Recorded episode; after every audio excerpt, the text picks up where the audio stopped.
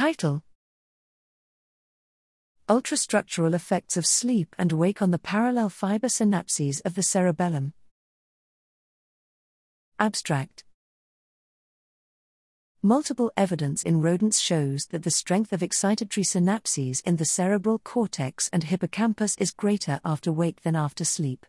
The widespread synaptic weakening afforded by sleep is believed to keep the cost of synaptic activity under control, promote memory consolidation, and prevent synaptic saturation, thus preserving the brain's ability to learn day after day.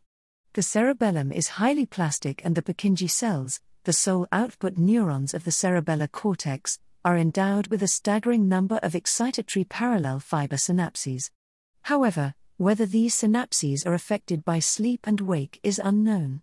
Here we used serial block face scanning electron microscopy to obtain the full 3D reconstruction of more than 7,000 spines and their parallel fiber synapses in the mouse posterior vermis. We find that most Purkinje cell spines carry a synapse, but some do not. The latter, which we call naked spines, are tilde 5% of all spines after wake but grow to tilde 10% of all spines after sleep.